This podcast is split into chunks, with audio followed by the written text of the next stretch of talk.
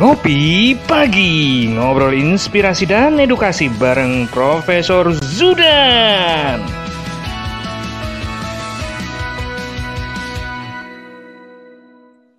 Salam bahagia kerabat desa Indonesia. Selamat pagi uh, di akhir pekan Menjelang akhir pekan ini hari Jumat. Nggak terasa kita sudah di episode 15 Dan pagi ini kita akan mencoba membedah mendapatkan tausiah dari Prof. Yudan seputar kontrarius aktus dan SPTJM. Saya kontrarius aktus itu baru dengar gara-gara ngopi ini jadi menjadi penting untuk kemudian tahu kontrarius aktus itu apa. Prof. Judan sudah bergabung? Pagi, Prof.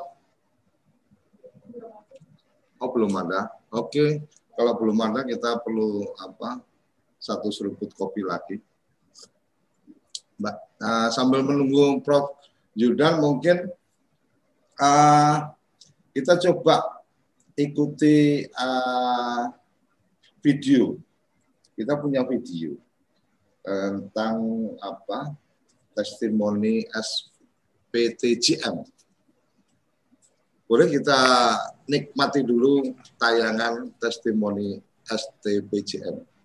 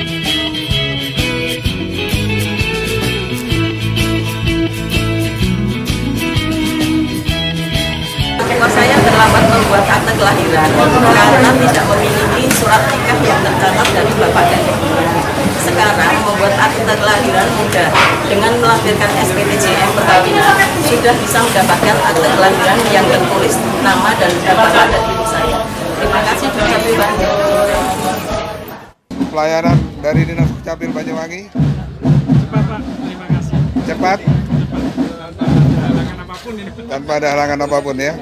Jadi dengan menggunakan SPTJM sangat membantu ya? Sangat membantu sekali. Sangat membantu. Oke.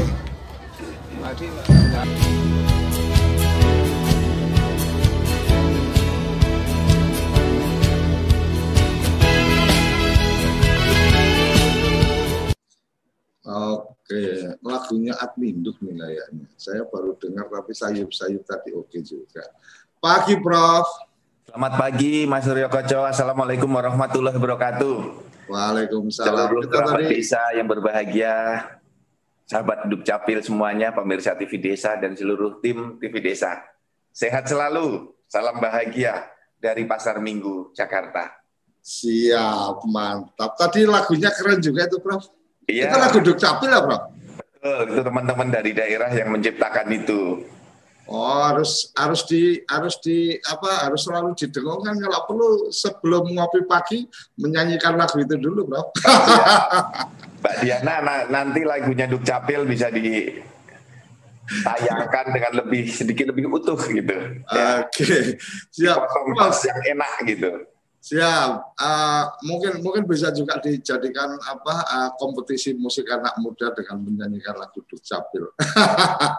ya, uh, Contrarius actus. Wah, ini bahasanya bahasa saya dengar pertama kali Contrarius actus itu di episode berapa itu waktu itu Profesor sampaikan tentang Contrarius actus. Ya. Hari ini kita pengen dapat tausiahnya nih tentang kontrarius aktus dan SPTJM. Silakan, Prof. Baik, rekan-rekan semuanya, Mas Suryo Kaca, Alhamdulillah kita bertemu kembali. Ini sudah hari Jumat, tidak terasa sudah pekan ketiga dari ngopi pagi kita bersama-sama. Nah, pagi hari ini kita khusus berbicara tentang konsep-konsep hukum yang kemudian kita terapkan ke dalam praktek administrasi kependudukan. Pagi hari ini ada dua. Satu tentang kontrarius actus dan yang kedua tentang SPTJM. Nah, rekan-rekan ini semua ketika kita memasukkan konsep-konsep hukum dalam administrasi kependudukan itu berawal dari kehendak kita. Niat kita untuk memberikan pelayanan yang lebih mudah, pelayanan yang lebih cepat, dan ujung-ujungnya pelayanan yang membuat masyarakat itu senang. Pelayanan yang membuat masyarakat berbahagia. Maka semua persyaratan yang memang sudah tidak diperlukan lagi dipotong kemudian asas-asas hukum itu kita masukkan ke dalam praktek hukum. Jadi dari asas kita masukkan ke dalam praktek. Kali ini kita memasukkan dari dunia langit menuju dunia di bumi. Dari alam harapan menuju alam kenyataan. Nah inilah terus kita praktekkan. Pertama, kontrarius actus itu konsepnya begini. Di dalam hukum ada sebuah konsep yang menyatakan bahwa siapa pejabat yang membuat maka pejabat itu boleh mengganti, boleh merubah, boleh mencabut, boleh membatalkan. Jadi berbicara siapa yang menjadi pejabat. Jadi dalam konteks kedudukan jabatan, bukan orang, gitu Mas. Jadi mudahnya begini, kalau dulu Pak Ahmad menjadi kepala dinas Dukcapil, dalam jabatan sebagai kepala dinas Dukcapil, dia membuat akte kelahiran. Kemudian terbukti lima tahun kemudian akte kelahiran tadi yang ditandatangani oleh Pak Ahmad salah. Pejabat berikutnya namanya Pak Heru. Pak Heru dalam jabatan sebagai Kepala Dinas Dukcapil boleh memperbaiki akte yang salah tadi. Boleh merubah akte yang salah tadi, bahkan boleh membatalkan akte yang salah tadi dalam posisi sebagai Kepala Dinas Dukcapil, dalam posisi jabatannya. Karena ada yang bertanya, Pak, yang membuatkan dulu bukan saya. Yang membuatkan pejabat yang lama. Masa saya yang harus mencabut? Nah, inilah asas dalam pemerintahan yang disebut dengan asas keberlanjutan penyelenggaraan pemerintahan. Maka untuk melanjutkan jalannya pemerintahan, pejabat yang berikutnya itu wajib melanjutkan ya layanan-layanan sudah dilakukan pendahulunya sepanjang regulasinya belum berubah. Contoh yang nyata, dalam praktek pemerintahan kita, dulu yang hutang presiden siapa, yang membayar hutangnya presiden siapa. That's no problem. Karena itulah prinsip atau asas keberlanjutan dalam penyelenggaraan pemerintahan. Jadi, asas contrarius actus itu adalah sebuah asas yang membawa atau membolehkan pejabat mengganti, memperbaiki, merubah, bahkan membatalkan keputusan-keputusan yang pernah dibuatnya. Nah, di dalam administrasi kependudukan itu, Mas, sering kali semua kawan-kawan itu mempertanyakan dasar hukumnya di mana. Contrarius hmm. actus itu selalu bertanya. Nah, rekan-rekan semua, praktek dalam administrasi kependudukan kita mentransformasi dalam undang-undang administrasi pemerintahan. Dalam Undang-Undang Administrasi Pemerintahan, Undang-Undang Nomor 30 Tahun 2014, pada waktu itu beberapa tahun saya Dulu waktu masih saya kepala biro hukum menyusun undang-undang ini. Kemudian ini saya terapkan ketika saya menjadi Dirjen Dukcapil. Tahun 2012, 2013 kita menyusun undang-undang administrasi kependudukan, eh, administrasi pemerintahan. Yang di tahun 2014 lahir menjadi Undang-Undang Nomor 30 Tahun 2014. Tahun 2015 saya diminta menjadi Dirjen Dukcapil.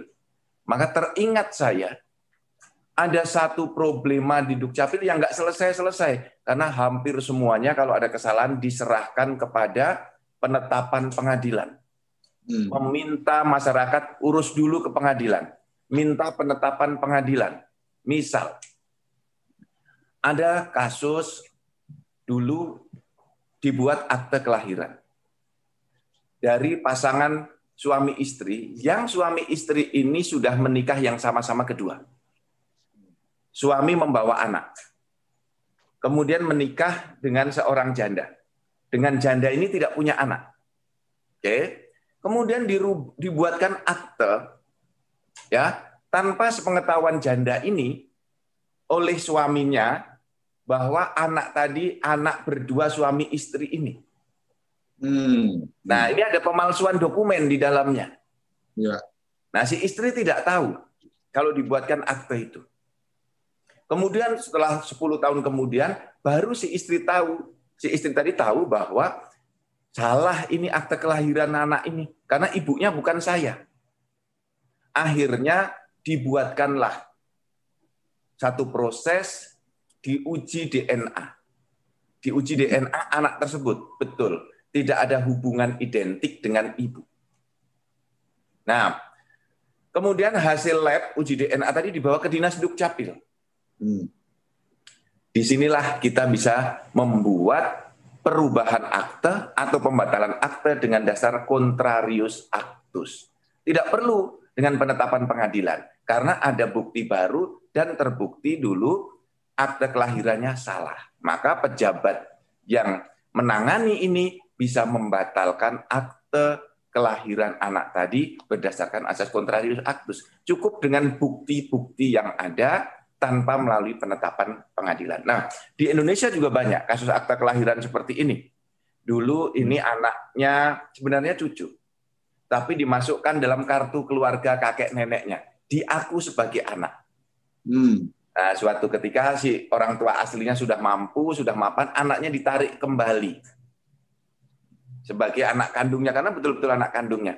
Nah, ada pernyataan silahkan itu diproses dengan asas contrarius actus. Jadi ketika betul-betul ada kesalahan yang faktual, ada kesalahan yang nyata yang pernah terjadi, maka asas contrarius actus itu bisa diterapkan.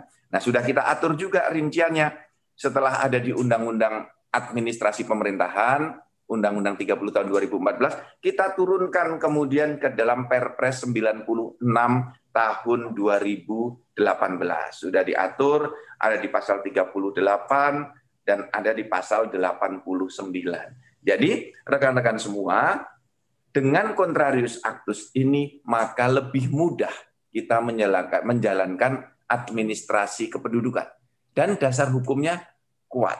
Ada di tingkat undang-undang, kemudian ada di tingkat peraturan presiden. Nah, sekarang tinggal keberanian teman-teman. Keberanian kita untuk melaksanakan dasar aturan yang sudah ada itu dengan bukti-bukti pendukung yang kuat. Apa bukti pendukung itu? Rekan-rekan semuanya, kerabat desa Mas Suryo Koco, Teman-teman para kepala dinas harus melihat, di Indonesia itu banyak lembaga yang berwenang untuk menerbitkan dokumen. Misalnya, nama di KTP dengan nama di ijazah berbeda. Bolehkah pejabat Dukcapil membatalkan nama yang ada di KTP dengan mendasarkan nama yang ada di ijazah? Boleh, dasarnya asas contrarius actus. Karena ada dokumen dari lembaga negara yang lain termasuk merubah akte kelahiran. Misalnya nama di akte kelahiran Muhyamin. Nama di ijazah Muhammad Zamin. Orangnya sama. Maka di Dukcapil boleh membetulkan akte kelahiran tadi berdasarkan ijazah yang diterbitkan oleh perguruan tinggi negeri, perguruan tinggi swasta, atau ijazah SMA yang diterbitkan oleh lembaga-lembaga yang sudah diakui oleh pemerintah. Karena yang namanya ijazah, lembaga-lembaga ini harus dihormati sepanjang dibuktikan ijazah tersebut asli. Nah, karena tidak boleh kita mendasarkan pada dokumen yang diterbitkan itu palsu. Nah, ini asas contrarius actus bisa digunakan sebagai dasar untuk perubahan, pembetulan, bahkan pembatalan dokumen kependudukan dengan didasarkan pada dokumen-dokumen yang diterbitkan oleh lembaga lain, dokumen itu dibuktikan benar atau dibuktikan dengan SPTJM. Nah, filosofinya adalah agar kita bisa melakukan terobosan-terobosan untuk memecahkan kebuntuan-kebuntuan. Kita harus memiliki pandangan yang sama, Mas Suryo Koco. Masyarakat itu kalau harus diminta datang ke pengadilan, minta ke minta penetapan pengadilan, itu seperti memasuki kawasan yang mengerikan. Kan banyak masyarakat kita itu yang tidak familiar dengan pengadilan. Ya, pengadilan, lihat kantor polisi itu kan orang-orang baik pada takut, Pak. Betul. Karena di, dikiranya kalau ke pengadilan itu selalu bersalah. Iya, iya, iya. Padahal kalau penetapan meminta penetapan pengadilan sebenarnya dia tidak bersalah apa-apa, ingin meluruskan dokumen sesuai fakta itu. Padahal boleh penetapan pengadilan itu bukan yang bersangkutan nanti dipidana, tidak. Nah itu filosofinya untuk memberikan kemudahan, memecahkan kebekuan-kebekuan, kebuntuan-kebuntuan administratif, ya, dan penerbitan dokumen otentik itu bisa dilakukan secara apa namanya? Bisa dilakukan pembetulan dokumen otentik bila betul-betul terbukti ada kesalahan. Kesalahannya biasa berupa tiga: salah kewenangan, salah prosedurnya, atau salah substansinya. Kalau salah substansi itu ada salah nama, salah tanggal lahir, salah nama ibu, salah nama bapak, itu salah substansi. Nah, itulah yang paling banyak perlu kita lakukan pembetulan-pembetulan dalam kerangka asas kontrarius actus itu. Itu Mas Suryo Koco pandangan awal saya terkait dengan kontrarius actus. Berarti saya mencoba memahami bahwa ketika bicara asas kontrarius actus ini lebih karena memang posisi jabatan ya, Bro. Iya, betul. jabatan dia, dia punya kewenangan untuk menerbitkan sesuatu, maka atas nama jabatan juga dia bisa melakukan perubahan atau perbaikan bahkan sampai ke pembatalan atas yang sudah dibuat. Kira-kira gitu ya Pak? Ya benar. Jadi ketika seseorang sudah duduk dalam jabatan, tentu dalam jabatan itu diberikan kewenangan. Inilah konsep yang sangat penting dalam hukum administrasi. Maka rekan-rekan semua para pejabat harus mampu memetakan kewenangan saya itu apa tetapi prinsip umumnya adalah siapa pun pejabat yang membuat, maka dia diberi kewenangan untuk merubah, memperbaiki, mencabut, bahkan membatalkan. Tentu saja dalam kedudukan sebagai jabatan yang sama. Kalau kepala dinas Dukcapil, siapa pun pejabatnya, dia diberikan kewenangan yang sama sepanjang undang-undangnya masih sama. Atau kewenangan yang dirumuskan itu masih sama. Nah, kalau pejabat Dukcapil, kewenangannya minimal ada di 24 dokumen itu. Dia boleh membuat 24 dokumen itu, maka dia juga boleh memperbaiki, boleh merubah, boleh membatalkan. Mas Sukaryo Koco benar dalam kedudukan sebagai pejabatnya. Jadi konsep jabatan dan tidak bertindak atas nama pribadi. Oleh karena itu dia bertindak, membuat keputusan, membuat dokumen, melakukan tindakan dalam rangka melaksanakan tugas jabatan. Oke, jadi uh, ini yang menjadi penting berikutnya mungkin lebih pada uh, bagaimana si pejabat ini kemudian apa artinya benar-benar dalam bertindak membuat keputusan atas nama jabatan itu dengan dasar-dasar yang cukup sehingga tidak kemudian di apa ini menjadi apa salah dalam pengambilan keputusan. Kira-kira kayak gitu ya? Ya, nah, inilah yang kemudian diatur prosedurnya. Bagaimana cara pembatalan atau perubahan dokumen itu? Hmm. ini kan ada pemohon, Mas. Ya. Pemohon datang ke Dinas Dukcapil, dia mengajukan permohonan. Hmm. Apa permohonannya? Ya, misalnya pembatalan akte perkawinan, hmm. pembatalan akte kematian. Yang kemarin saya pernah cerita, ternyata hmm. yang dibuatkan akte kematian masih hidup Hmm. Ini nggak perlu penetapan pengadilan, langsung ajukan permohonan, nanti dibuatkan berita acara. Apa dokumen yang akan dibatalkan, ya kan? Kemudian di situ pemohon mengisi formulir-formulirnya. Hmm. Ya, misalnya formulir F102 untuk pembatalan pendaftaran penduduk. Ada formulirnya, Mas. Diisi di situ. Artinya ini prosedurnya harus ditempuh. Tidak boleh datang karena kenal, Mas, saya mau batalkan dokumen ini. Oke, karena kamu temanku tak batalkan. Tidak boleh. Hmm. Karena yang namanya jabatan harus bertindak objektif. Objektif itu artinya berdasarkan objeknya. Kalau subjektif berdasarkan subjeknya. Kalau subjeknya kenal, subjektif dilayani cepat dengan baik, tidak boleh. Tapi objektif, prosedurnya diikuti, ya berita acaranya dibuat, formulir-formulirnya diisi. Nah, nanti kepala dinas bersama timnya melakukan kajian. Dokumennya benar nggak, asli atau palsu. Itu penting itu. Maka dilakukan verifikasi, undang rapat. Para pihaknya undang rapat. Dalam rapat buat berita acara rapat. Setelah berita acara rapat, dibuat tanda tangan masing-masing pihak. Yang tidak sesuai pandangannya ditulis di situ. Karena berita acara rapat bukan berita kehadiran rapat. Bukan berita absensi rapat. Ini kan Mas Surya Koco sering kali berita acara rapat ditulis dengan melampirkan absensi. Bukan. Karena dalam berita acara rapat boleh pihak yang keberatan, pihak yang tidak setuju mencantumkan dalam berita acara itu. Namanya juga berita acara rapat. Seperti storytelling kalau ada dalam cerita itu, Mas. Hmm. Jadi itu bercerita. Nah, itulah kekuatannya Dukcapil. Tahapannya ditulis, bukti dokumennya dilampirkan di situ. Nanti kalau sudah ada, dituangkan ke dalam dokumen akta. Kalau perubahan akta kelahiran, muat itu sebagai bentuk eh, apa namanya catatan pinggir. Ada keterangan akte kematian ini dibatalkan karena apa? Ada catatan pinggir di registernya. Ya, atau di dalam keputusan pembatalan aktanya juga dimuat. Perubahan nama dalam akte kelahirannya juga ditulis, dibuatkan catatan pinggir. Perubahan nama karena apa? Hasil berita acara rapat tanggal sekian. Nah itu silahkan dibuat. Inilah prosedurnya. Jadi tidak semuanya tiba-tiba, semuanya karena kedekatan, enggak prosedurnya artinya artinya kemudian apa uh, dokumentasi proses itu menjadi penting ketika kemudian ada sesuatu di kemudian hari.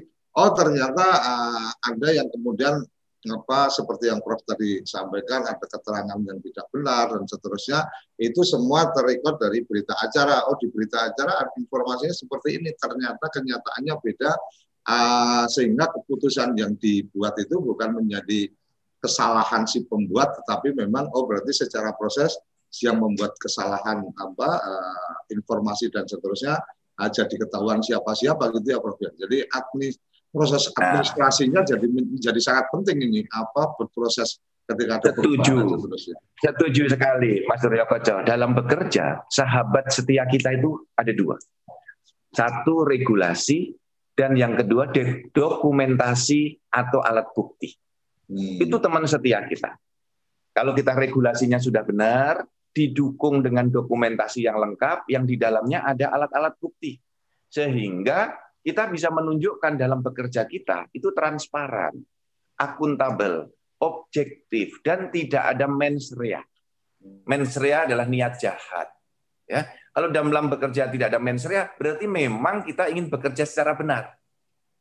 Nah, kemudian diikuti dengan tindakan nyata, mengundang para pihak, dibahas bersama, didokumentasikan, dibuat berita acara rapat. Jadi benar sekali, Mas. Regulasinya benar, dokumentasinya benar, diikuti alat-alat bukti yang benar, dan kita hindarkan namanya mens rea, niat jahat. Karena niat kita menyelenggarakan pemerintahan itu adalah untuk memberikan kebahagiaan bagi masyarakat dengan mengikuti norma-norma hukum yang berlaku. Itu kuncinya. Oke, Prof. Kayaknya kita perlu dengar apa suara teman-teman dari daerah ini. Ada Pak Ketut, Pak Ketut mana Pak Ketut? Halo, Pak Ketut, Pak Ketut Partayasa, Kadis Pesawaran. Ya, uh, terima kasih Mas Suryo Koco. Monggo. Izin Prof, Ya, silakan. Assalamualaikum warahmatullahi wabarakatuh. Waalaikumsalam warahmatullahi wabarakatuh. Salam sejahtera bagi kita semua. Om Swastiastu, Namo Buddhaya, Salam. Izin pada kesempatan ini uh, sebelumnya Mas Suryo Koco untuk diketahui bahwa saya sudah ditakdirkan jadi ASN di Capil, ternyata nama saya itu jadi KTP, Prof. Oh gitu. KTP itu Ketut Partayasa, Mas. jadi mantap. Uh, sudah cocok ini jadi mentor ini. Uh, izin uh, sebagaimana uh, pengalaman di pesawaran sebagai, uh, sesuai dengan asas kontarius actus uh, dan SPTJM. Ini luar biasa uh, rumah besar kita dalam pelaksanaan tugas adalah Undang-Undang 24 2013 dan Pak Dirjen selalu memberikan branding yang sampai dengan saat ini sangat relevan dan sangat sederhana yaitu bisa. Bisa itu adalah berkarya, inovasi, inisiatif, semangat, adaptif. Nah, pada kesempatan ini kami terbiasa dididik oleh Pak Dirjen untuk tidak cengeng.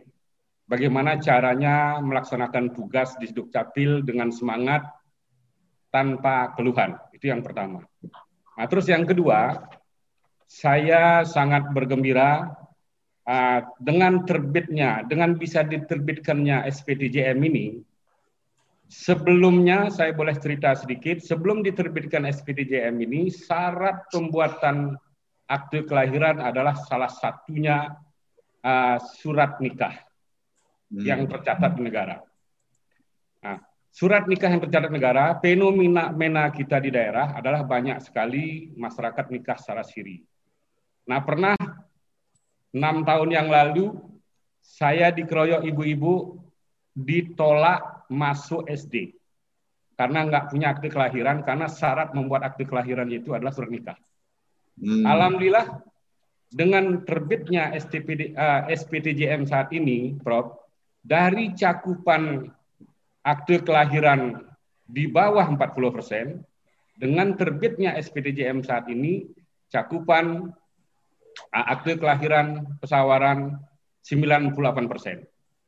Jadi hampir nyaris setiap kami datang ke daerah itu sulit sekali nyari warga yang belum punya akte kelahiran. Itu yang terkait dengan uh, Permendagri 118 2017. Saya kaitkan dengan ada beberapa kejadian uh, terkait dengan dokumen pembatalan dokumen sebagaimana Permendagri 108 2019 bahwa pernah suatu ketika asas pelayanan di Capil adalah bukan sebagai penyidik, bukan sebagai penyelidik.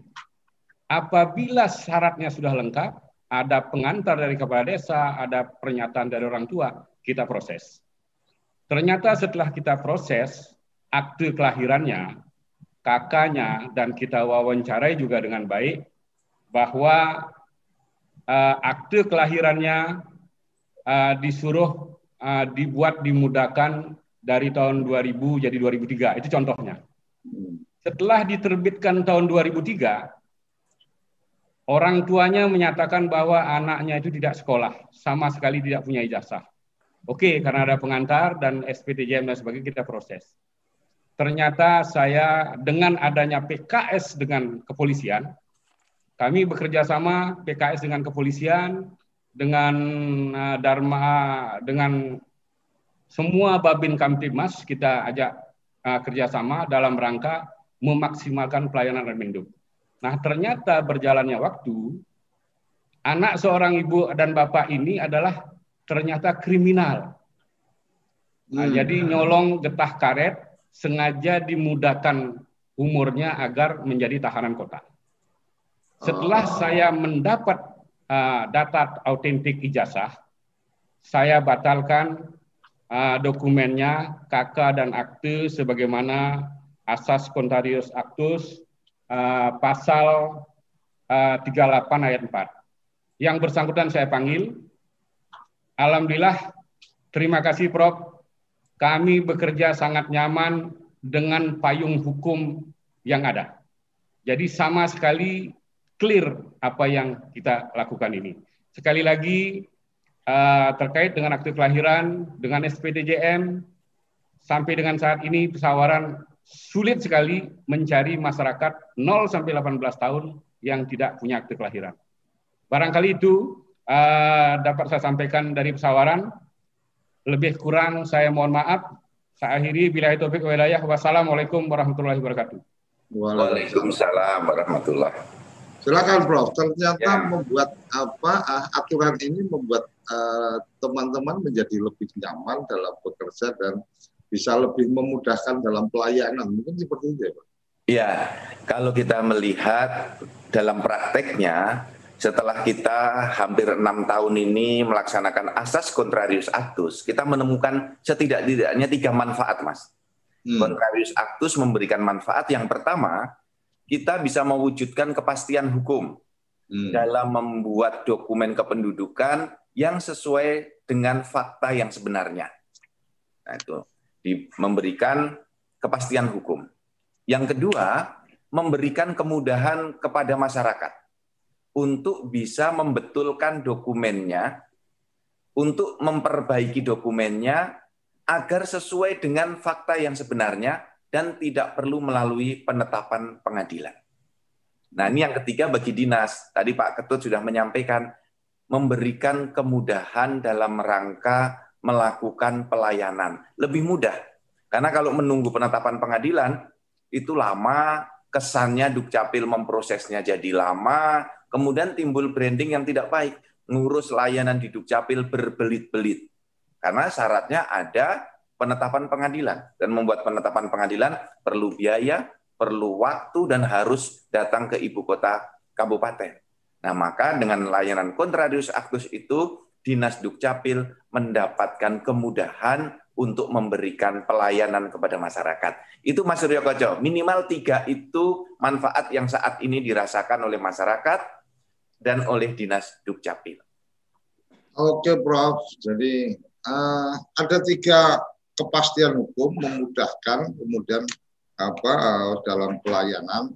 Nah, uh, ada masih waktu ter apa waktu kita masih ada ini masih di tengah-tengah, jadi kita perlu ngaduk kopi dulu karena acara kita ngopi bareng Prof Yuda. Jadi kalau nggak ada acara ngaduk kopinya kayaknya kurang pas.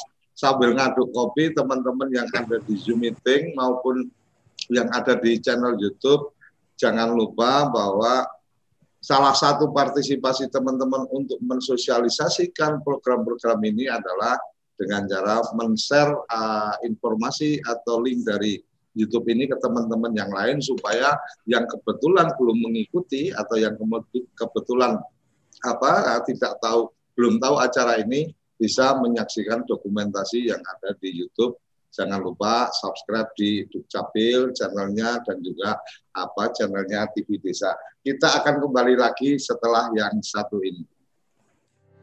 Kamu tinggal di pulau terpencil, pegunungan pinggiran kota, atau daerah di Indonesia yang tidak terjangkau jaringan fiber, ADSL, dan juga 3G.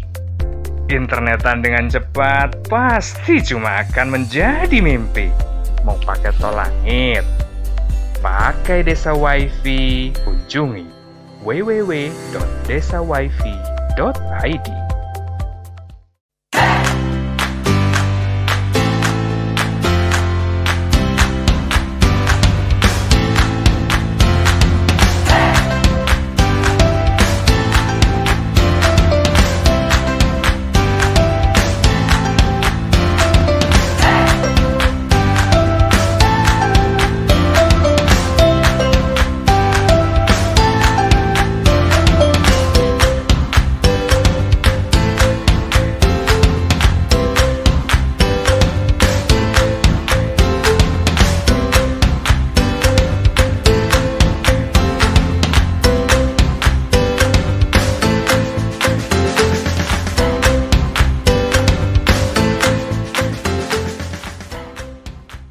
toko IG.id, toko Instagramnya orang Indonesia.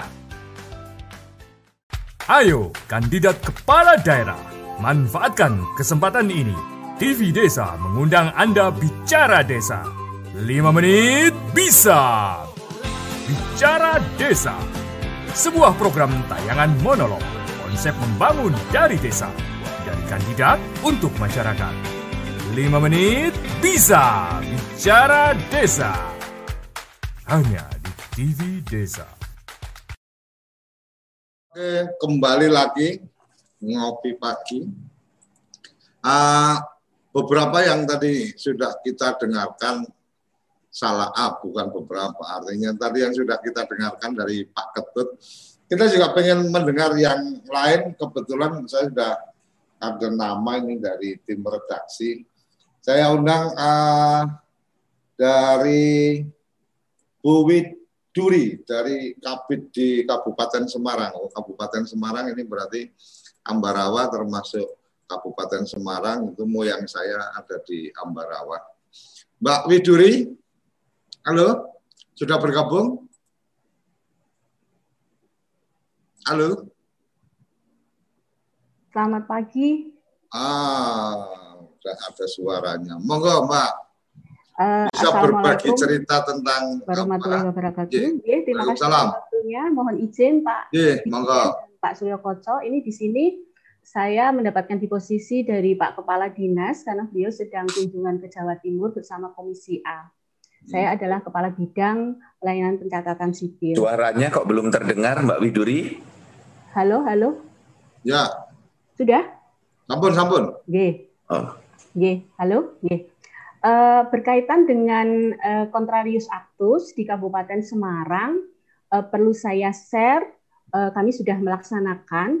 Yang pertama itu justru di November tahun 2019. Hmm. Jadi pernah ada permasalahan, ada anak diaku sebetulnya cucu, tapi diaku anak oleh kakek neneknya. Kemudian karena memang sudah lengkap, kemudian kan ada terbit akte kelahiran. Hmm. Kenapa diaku sebagai anak oleh kakek neneknya? Karena orang tuanya masih muda, masih sekolah, dan karena ada sesuatu yang akhirnya dia harus hamil tanpa uh, suami. Di hmm. perjalanan di November itu uh, ibunya kemudian memohon supaya uh, dikabulkan perubahan data nama ayah ibu di akte kelahiran. Karena permohonannya itu maka uh, ini November 2019 kami arahkan supaya ada PN. Ya. Hmm. Setelah masuk PN ternyata tidak dikabulkan. Nah, PN. ya. ya, amar amar putusannya tidak dikabulkan. Akhirnya dia mengajukan permohonan kembali ke, ke Dukcapil. Kemudian uh, kami konsultasi ke teman uh, Bapak Ibu yang ada di Dirjen di ya. pusat. Ya. Kemudian akhirnya uh, ada pegangan kita yaitu seperti tadi disampaikan oleh Pak Prof ada eh, Undang-Undang Nomor 30 Tahun 2014 kaitannya dengan Contrarius Actus, maka kami kemudian eh, dengan melengkapi persyaratan seperti yang tadi disampaikan oleh Pak Dirjen, kami kemudian membatalkan, membatalkan akte kelahiran tersebut, kemudian di, e, ibunya kandung kemudian kembali mengajukan permohonan akte kelahiran anak seorang ibu itu yeah. adalah di ke, kejadian November 2019 di mana Permendagri 108 tahun 2019 belum disahkan karena itu kan disahkan Desember 2019 ya Pak Dijen hmm. Nah, kemudian di tahun ini di Juli kemarin tahun 2020 kami juga mengalami seperti itu ada permohonan ini justru malah akte kelahirannya double. Jadi satu nama tetapi uh, ada perbedaan di tanggal lahir dan nama ada sedikit nama. Jadi sudah terbit tahun 2015 dan 2018 akte kelahirannya. Kemudian si ibu mengajukan bahwa ini ada akte ganda, akhirnya berdasarkan Permendagri 108 tahun 2019 pasal 89 akhirnya kepala dinas dengan melakukan berita acara segala macam persyaratan kami membatalkan salah satu dari akte kelahiran anak tersebut. Jadi anak satu tetapi akte kelahirannya dua, yang satu diaku bapak ibu kandung, yang satu eh, Pak D dan Bu D-nya. Demikian yang bisa kami sampaikan berkaitan dengan pelaksanaan Contrarius Actus di Kabupaten Semarang. Oke, matur nuwun Mbak Widuri. Uh, jadi ini ini apa uh, bagian yang kemudian uh, bisa menjadi apa proses pembelajaran kali ya. Artinya proses untuk kemudian teman-teman jadi oh ada pengalaman seperti itu berarti kita bisa melakukan dan seterusnya. Prof silakan memberikan uh, responnya mungkin atas apa yang dibagi cerita Mbak Widuri. Ya, Mas Surya Koco dan rekan-rekan semuanya, pemirsa TV Desa, dari Mbak Widuri tidak tertangkap dengan baik di ruangan saya tadi Ya, oh, okay, jadi mohon maaf saya tidak bisa memberikan respon sebagaimana yang lain. Yeah. Oleh karena itu, Oke, okay, Prof. Kalau gitu, uh, mungkin secara garis besar tadi disampaikan bahwa ada ada perubahan apa perubahan akte karena yang uh, hampir sama seperti yang disampaikan Prof tadi ada nam, ada anak yang kemudian di akte itu uh, dicatat sebagai uh, awalnya dicatat sebagai anak uh, dari kakek dan neneknya nah, karena yeah. memang ada case tertentu yang kemudian uh, dirasa lebih baik itu dilakukan tapi dalam proses selanjutnya ternyata bahwa kemudian si uh, ibunya uh, yang asli kemudian memohon untuk adanya perubahan dan uh, berdasarkan dokumen-dokumen dan kemudian berita, apa, berita acara dan seterusnya maka teman-teman di Kabupaten Semarang melakukan perubahan itu kalau tidak salah uh, garis nah. besarnya seperti itu jadi uh, cuma karena waktu kita juga apa uh, terbatas ada beberapa ini Prof yang ada di di chat juga yang perlu kita apa uh, respon mungkin Prof. Silakan. Ada Mas Surya Iya, monggo. Kita ambil misalnya jangan yang kasus terlalu teknis, tetapi ya. hal-hal yang berlaku secara nasional di Indonesia. Coba dibuka dulu, di kita buka chatnya. Yeah. Yang mana chatnya? Nggak kelihatan. Yang lain, yang lain di, di kita lihat dari atas. Ini. Coba uh, yang bisa teman-teman dari ruangan saya agak sulit. Ini misalnya, monggo Mas Suryo Koco yang membacakan. Nanti saya jawab, nanti kita bahas bersama-sama. J. Jadi satu ini izin bertanya, Prof. Form akta terbaru ada diperlukan tanda tangan lurah KD sedangkan pada Permen 9 16 form F201 tidak diperlukan tanda tangan, mohon arahan. Mungkin ini nanti bisa uh, sambil di, dikumpulin dulu ya Prof ya. Baik. Biar, uh, karena kayaknya lumayan ada beberapa ini kemudian dari Nursel, Sekretaris Dukcapil Inhil, Indragiri Hilir, izin Dirjen kependuduk uh, dokumen kependudukan yang diketahui datanya palsu dan dokumen tersebut sedang jadi barang bukti dalam proses hukum pada sebuah kasus apakah kepala dinas boleh membatalkan saat ini atau harus menunggu dulu kasus hukum tersebut ada keputusan tetap ini berarti ada dokumen uh, apa data palsu kemudian sedang dalam proses. Ini mungkin lebih pada uh, harus bagaimana. Kemudian akta dari Iwan. Jika akta tersebut diterbitkan daerah lain, kemudian penduduk sudah berdomisili di tempat baru, apakah akta tersebut bisa dibatalkan dengan asas kontrarius aktus untuk pembatalan dan perubahan di domisili yang baru. Jadi ketika posisi pejabat ini uh, bukan yang menerbitkan karena yang menerbitkan dari daerah lain apakah kemudian itu bisa apa berlaku. Kemudian kalau boleh mengubah memperbaiki atau membatalkan nama yang disanding antara ijazah KTP uh, lalu bagaimana dengan pasal menyebutkan jika ada perubahan nama harus melalui pengadilan? Nah, ini apa ya tadi Profesor sudah sampaikan. Mohon izin bertanya Prof, perkenalkan nama Oki mahasiswa UNS. Jika ditemui kasus, anggap saja ada nama Wati. Wati melahirkan anak bernama Joko. Sebelum Joko lahir, ada orang yang ingin mengangkat anak dan masuk rumah sakit. Nama didaftarkan nama, adalah nama ibu yang ingin mengangkat uh, anak. Uh, saat setelah lahir pun Joko sudah dibawa langsung ah ini uh, ibu anaknya ketika satu saat Joko tahu bahwasannya ibu kandungnya dalam akte kelahiran, Joko bisa membatalkan atau meminta perubahan data. Kira-kira itu Prof ada ya. apa uh, masih ada beberapa tapi takut nanti malah kelewatan. Jadi uh, monggo uh, Prof Yudan bisa apa memilah mana-mana ya. yang bisa di... Mas Suryo Koco serta seluruh pemirsa TV Desa, kerabat desa yang berbahagia dan teman-teman sahabat Dukcapil. Pertama mengenai dokumen kependudukan dan formulir. Di Indonesia penggunaan dokumen kependudukan dan formulir sekarang yang terbaru sudah diatur di Permendagri 109 tahun 2019. Nah, oleh karena itu, teman-teman tolong semua yang terkait dengan dokumen, formulir, kemudian eh, formulasi kalimat ikuti di Permendagri 109. Dokumen-dokumen yang tidak sesuai dengan Permendagri 09 kita tinggalkan. Misalnya artinya, yang dulu, artinya karena sudah ada yang baru, harusnya uh, yang sebelumnya uh, bisa dalam tanda petik diabaikan juga, Pak. Oke. Okay. Iya, kita gunakan dokumen yang terbaru. Misalnya dulu F101 kan ada tanda tangan sampai ke kecamatan. Sekarang sudah tidak perlu lagi. Maka gunakan aturan yang baru. Kemudian yang kedua, terkait dengan tadi ada pengangkatan anak. Nah, dalam hukum administrasi Indonesia, pengangkatan anak itu tidak kemudian diterbitkan akte kelahiran atas nama orang tua yang mengangkat, tidak.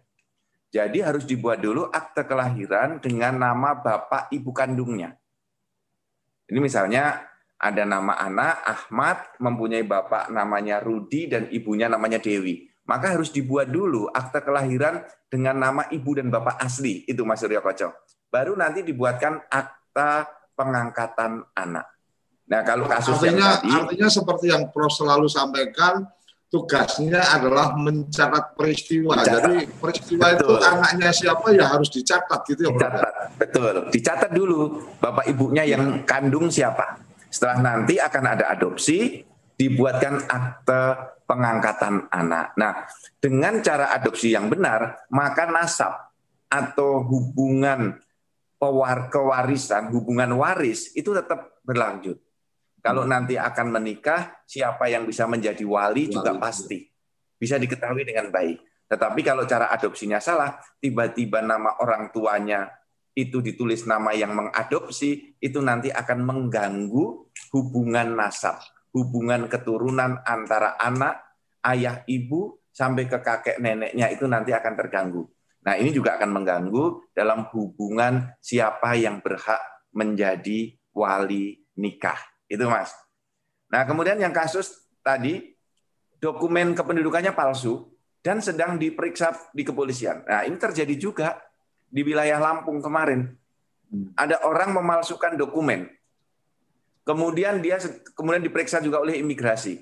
Nah, jadi begini kawan-kawan semua, kalau sudah terbukti dokumen itu palsu, agar tidak menimbulkan implikasi hukum berikutnya, segera setelah diketahui terjadi pembuatan dokumen yang palsu tadi, lakukan pembatalan dengan asas contrarius actus. Sehingga hmm. pihak pelaku kejahatan tadi tidak bisa menggunakan lagi dokumen untuk transaksi-transaksi berikutnya. Hmm. Karena secara data sudah diblokir oleh Dinas Dukcapil. Mengapa saya menyarankan untuk segera melakukan pembatalan agar kita tidak dianggap melakukan pembiaran. Sudah tahu palsu, kok didiamkan saja. Apalagi nanti kalau kita kemudian diikutkan terkena pasal 55 KUH pidana penyertaan atau ikut serta melakukan kejahatan karena tidak segera membatalkan padahal sudah tahu dokumen itu salah. Nah, oleh karena itu, langkah yang terbaik, tindakan hukum yang tepat adalah segera melakukan pembatalan dokumen yang palsu tadi segera setelah kita mengetahuinya. Seperti itu Mas Surya Koco, jawaban Oke. Rikas untuk tiga pertanyaan tadi. Ya, ini ada masih berlanjut, ada kasus istri telah diterbitkan akte kematian pada saat pembuatan akte dilengkapi dengan surat dari kepala desa. Saat ini yeah. suami, uh, kemudian suami datang menyatakan istrinya masih hidup dan ingin mengurus surat yeah. pindah. Apa bisa diselesaikan dengan kontrarius aktus? Kemudian bagaimana dengan proses pemalsuan? Ini berarti kan ada tanda tangan kepala desa, tanda tangan kepala desanya dipalsu atau memang kepala desa terlibat dalam apa pemberian informasi palsu kan gitu. Apakah tidak ada tuntutan hukum uh, di kemudian hari mohon pencerahannya, Bro? Ya, ini ada dua hal. Pertama, kita membuat dokumen. Tugas Dukcapil memang membuat dokumen seperti yang kemarin saya sampaikan. Tugas kita monopolistik. Tidak hmm. ada lembaga lain yang diberi kewenangan oleh negara untuk membuat akte kematian. Tidak ada. Nah, hmm. kemudian kepala desa memberikan surat-surat keterangan kita kan tidak bisa memverifikasi secara material, tapi verifikasinya formil. Ketika dokumennya ada, kita anggap itu benar. sampai kemudian terbukti dokumen itu salah. Nah, hmm. bila kita memproses dokumen yang salah karena kita tidak tahu dan kewenangan kita bukan verifikasi material, tidak ada kesalahan di Dinas Dukcapil, ya, apabila kita tidak terlibat di dalamnya. Hmm. Misalnya terlibat itu Mas Suryo Koco ada teman atau kepala desa membuat dokumen, pengen cepat kasih duit, dan dokumennya itu terindikasi palsu. Hmm. Kita salah bukan karena membantu, karena kita tidak tahu, tapi salah karena menerima gratifikasi. Okay. Nah, nanti kalau di pengadilan terbukti ternyata gratifikasinya memang sudah diomongkan, tolong ya cepat ya saya mau buat ini nih. Uh, orangnya sudah menunggu. Nah, ini bisa diindikasikan ada kerjasama. Maka teman-teman dinas dukcapil, tolong kita bekerja dengan bersih. Nah, kalau itu dilakukan, kita adalah korban. Hmm. Korbannya apa? Karena kita ditipu oleh kepala desa. Hmm. Nah, nanti pidananya pemalsuan dokumen diperiksa oleh polisi, masuk kategori tindak pidana umum. Silahkan, pasti kita dipanggil sebagai saksi. Itu bagian dari profesi kita, ya taat kepada hukum. Kalau dipanggil sebagai saksi, jelaskan apa adanya. Pemberian informasi yang salah atau palsu itu masuknya di delik aduan atau enggak? Enggak, artinya itu kalau tindak pidana umum, Mas. Artinya jadi, otomatis itu diproses. Iya, jadi kalau nanti terbukti muncul kasusnya, polisi tidak perlu menunggu laporan dari Dinas Dukcapil atau laporan dari masyarakat, bisa langsung bergerak. Tetapi biasanya pihak yang dirugikan yang akan melaporkan. Nah nanti Dukcapil sebagai saksi. Ini sering kita mengalami seperti ini. Karena memang kita yang membuat. Nanti kita Tapi kalau pihak yang dirugikan itu pemaaf artinya bisa jadi juga ya udah saya ya mas keluarga gitu betul ada ya sudah karena tidak timbul implikasi hukum berikutnya ya misalnya polis asuransinya tidak dicairkan hmm. kan ada mas ini kaitannya dengan polis asuransi juga hmm. kalau ada dokumen kematian kan polis asuransinya cair. Klaimnya bisa dibayarkan. Itu itu biar itu kemungkinannya yang akan melakukan apa uh, pelaporan dari asuransi ya karena asuransi merasa ditipu kan gitu ditipu. Dari asuransi melaporkan dari ahli waris yang benar melaporkan. Hmm, nah kemudian bagaimana tindakan dukcapil kalau ada pemalsuan dokumen seperti itu? Maka dokumen yang lama dibatalkan.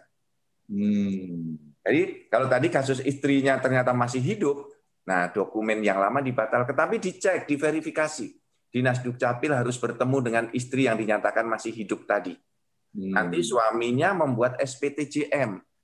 Ya, bahwa SPTJM itu kepanjangan dari apa, Prof? Ini mungkin eh, kerabat desa kan ada juga yang bukan dari Dukcapil dari Oke, okay, ya, mohon maaf. SPTJM itu singkatan atau dari panjangnya adalah surat pernyataan tanggung jawab mutlak. S surat oh. P pernyataan T tanggung jawab M mutlak. Jadi kehendak kita untuk secara sungguh-sungguh menyatakan ini loh faktanya seperti ini dan sekarang saya tuliskan dalam bentuk dokumen. Nah, SPTJM ini merupakan salah satu alat bukti. Dan SPTJM itu mengapa disebut tanggung jawab mutlak? Karena di bawahnya di uh, frase paling bawah ditulisi apabila saya memberikan keterangan yang tidak benar atau memberikan keterangan palsu, maka saya bertanggung jawab penuh hmm. dokumennya dibatalkan. Nah nanti kalau kita pas masuk di bagian SPTJM saya akan tayangkan itu Mas Surya Koco. Oke Prof. Ini dari Denpasar Prof. Ya. Mohon petunjuk terkait dengan hal pencatatan akte perkawinan kedua bagi pasangan suami istri yang dalam kakak status cerai belum tercatat uh, belum tercatat dapat dilaksanakan dengan STPJM perceraian belum tercatat F105. Apabila salah satu suami atau istri tersebut tidak diketahui keberadaannya, apakah bisa SPTJM perceraian belum tercatat tersebut hanya ditandatangani oleh satu belah pihak? Ya, ini memang persoalan yang krusial, Mas. Hmm. Jadi kalau namanya bercerai itu harus dilihat dulu dia cerai mati atau cerai hidup itu dulu. Oke. Okay. Kalau cerai mati tidak perlu SPTJM. Okay. Yang diperlukan adalah surat atau surat kematian. keterangan kematian dari desa, kalau dia meninggal di desa, surat keterangan kematian dari rumah sakit, untuk di Dukcapil kemudian diterbitkan akte kematian. Dengan akte kematian tidak perlu diterbitkan akte perceraian. Langsung di kartu keluarganya ditulis cerai mati. Ini otomatis apa otomatis. Uh, laporan masuk otomatis ada perubahan di uh, kakak ya. dan seterusnya. Yeah. Betul. Okay. Seperti itu. Nah, kemudian yang problematis adalah ketika dulu menikahnya siri, kemudian uh, cerainya juga siri, tetapi salah satu pihaknya tidak bisa ditemukan lagi. Hmm. Ini, ini, ini problematis. Atau dulu nikahnya tercatat, kemudian dijatuhkan talaknya itu secara siri, mas. Dia hmm. tidak tidak tidak mengurus ke pengadilan. Hmm, ya, ya. Nah, ini agak sulit. Sulitnya mengapa? Karena dulu tertulis, kemudian yang ini tidak tertulis. Nah, maka langkah yang terbaik adalah bila dulu menikahnya secara agama pen, eh, dilakukan sah, kemudian dicatat oleh negara sah, maka cerainya juga harus dilakukan secara tercatat. Nah, karena kalau SPTJM kemudian disandarkan, dijejerkan dengan bukti dari negara, SPTJM ini kalah, Mas. Hmm. Misalnya, ada orang membuat SPTJM, saya menyatakan bersama istri, saya sudah cerai. Tapi buku nikahnya masih ada, belum cerai. Maka secara pembuktian lebih kuat yang diterbitkan oleh negara dibandingkan yang pernyataan dari masing-masing pihak ini. Karena secara hukum ini dijejerkan pasti lebih kuat dokumen negara dibandingkan dokumen perseorangan dari pernyataan tanggung jawab mutlak itu. Oleh karena itu langkah yang paling aman, yang paling eh, bisa dijadikan dasar hukum yang kuat adalah bila perbuatan hukumnya dibuktikan dengan dasar tertulis dari negara, kalau mau membatalkan ya juga sama-sama dari negara. Contoh tadi perkawinan yang tercatat perceraiannya juga harus tercatat. Nah, kemudian kalau siri. Kalau betul-betul suaminya sudah tidak bisa ditemukan atau istrinya sudah tidak bisa ditemukan. Nah, langkah konkretnya adalah pertama, Dinas Dukcapil harus melakukan tracking dulu. Tracking hmm. dulu. Siapa identitas suaminya? Masih hidup atau sudah mati? Hmm. Kemudian kalau di tracking itu dia bisa menemukan suaminya, maka harus ada ikhtiar untuk memanggil suami itu dipertemukan dengan istri, mantan istrinya, untuk dibuat berita acara dalam keputusan rapat bahwa si suami ini betul-betul sudah bercerai. Bagaimana kalau tidak mau datang? Kan sering kali kasusnya males aku, gitu. Hmm. Diundang males datang. Buat undangan yang kedua Undangan kedua tidak mau datang. Buat undangan yang ketiga. Nah, dalam sistem hukum kita, undangan yang ketiga dianggap sudah patut, Mas. Untuk menyatakan bahwa yang bersangkutan betul-betul masih ada dan tidak mau membuat SPTJM, maka istri bisa membuat SPTJM ditandatangani sendiri dengan dua orang saksi. Hmm. Jadi prosedurnya tidak kemudian buat SPTJM sendiri tidak. Dukcapil harus mencari dulu orangnya, masih ada atau tidak. Kalau betul-betul dalam database sudah tidak ada, tidak ditemukan lagi, dicek apakah yang bersangkutan sudah meninggal dunia.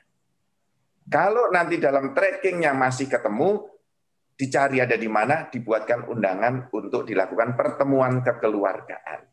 Jadi Dukcapil hmm. menempuh jalan kekeluargaan. Tidak semuanya harus melalui penetapan pengadilan. Karena non litigasi ya, Prof. Iya, gunakan pendekatan non litigasi. Oke, Prof tidak terasa tahu-tahu kita sudah di penghujung acara dan oh, iya. masih banyak iya. sebenarnya pertanyaan-pertanyaannya dari memang tausiah paginya Prof Zudan ini apa selalu asik dari tahu-tahu sampai di ujung. Silakan Prof, uh, mohon maaf closing statement untuk kemudian uh, kita bisa apa uh, menutup acara ini. Monggo, Bro. Ya. Mas Suryo Koco, terima kasih banyak. Seluruh kerabat desa yang berbahagia, tidak terasa kita sudah satu jam, bahkan lebih ini. Terima ya. kasih, pas, pesertanya juga banyak, 200 orang lebih. Nah, sahabat Dukcapil, hari ini kita mendiskusikan satu topik kontrarius actus. Ya, yang ini filosofinya adalah bagaimana negara bisa memberikan kepastian hukum dengan memberikan kewenangan kepada pejabat yang membuat dokumen. Siapa pun yang membuat, maka dia boleh memperbaiki, boleh merubah, sampai dengan membatalkan. Dan yang kedua tentang SPTJM. Filosofinya SPTJM adalah untuk memberikan bukti ketika negara belum ada bukti yang diterbitkan. Tentu saja dalam SPTJM itu kejujuran menjadi sangat penting.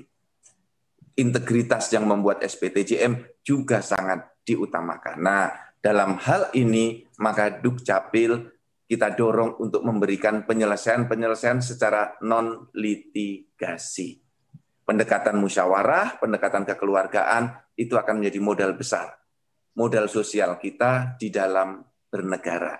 Terima kasih banyak Mas Rio Kocor, rekan-rekan semuanya. Mohon maaf lahir batin.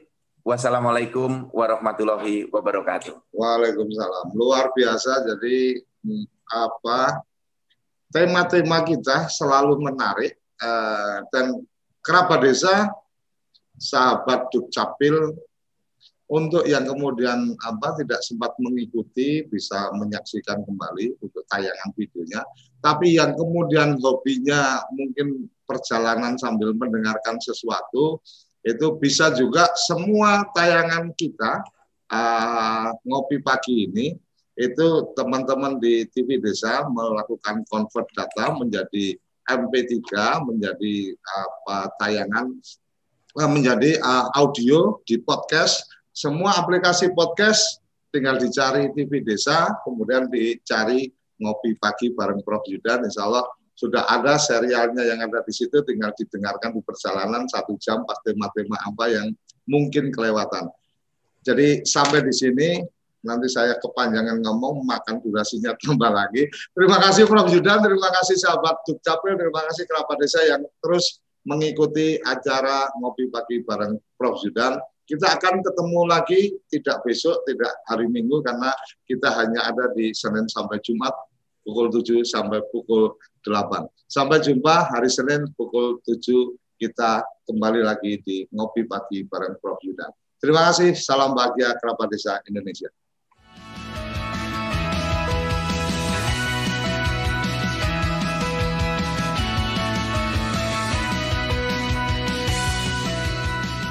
Ngopi Pagi, ngobrol inspirasi dan edukasi bareng Profesor Zudan.